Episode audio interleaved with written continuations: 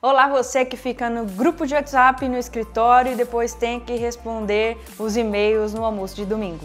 Meu nome é Tami Saito e hoje eu vou falar sobre vida pessoal e profissional. Existe equilíbrio entre vida pessoal e profissional? A gente vai falar sobre isso. Mas antes, curte o meu canal, não sai daqui sem curtir o meu canal, se inscreve, isso é muito importante para o meu crescimento.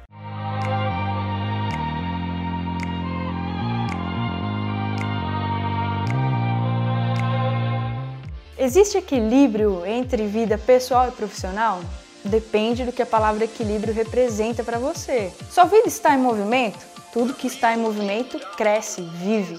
O que não está em movimento morre. Se a sua vida pessoal e profissional não estão vinculadas, eu acredito que você não esteja vivendo plenamente. Somos uma pessoa em movimento, há fases na vida. Aos 15 anos, existe equilíbrio pessoal e profissional? Aos 20, aos 30, Depende, olhando para as gerações, eu consigo ver os jovens querendo chegar aos seus 30 com a vida completamente resolvida, com a sua família formada e crescendo e prosperando e sendo promovido no trabalho.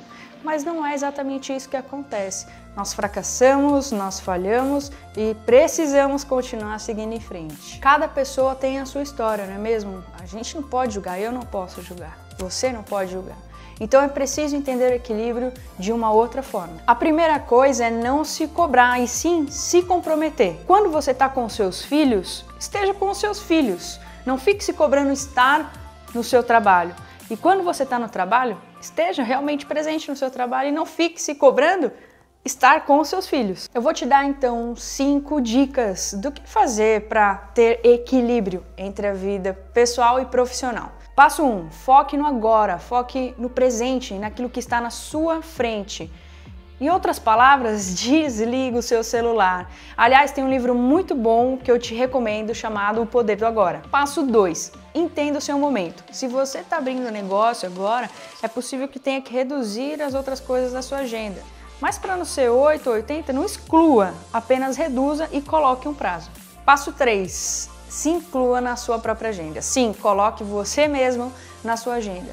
É muito importante que você esteja lá. Ah, e olhe se todas as outras coisas que realmente são importantes também estão. Passo 4. Junto e separado.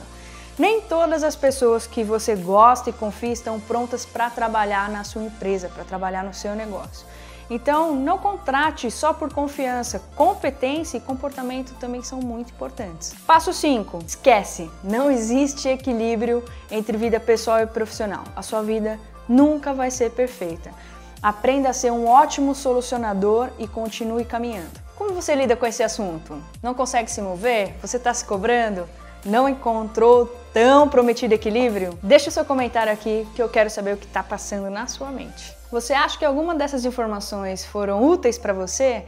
Então dá uma olhadinha aqui nos outros vídeos que eu já gravei, comenta, dá like, me segue nas outras redes sociais. Se você assistiu esse vídeo até aqui, comenta lá, equilibrista.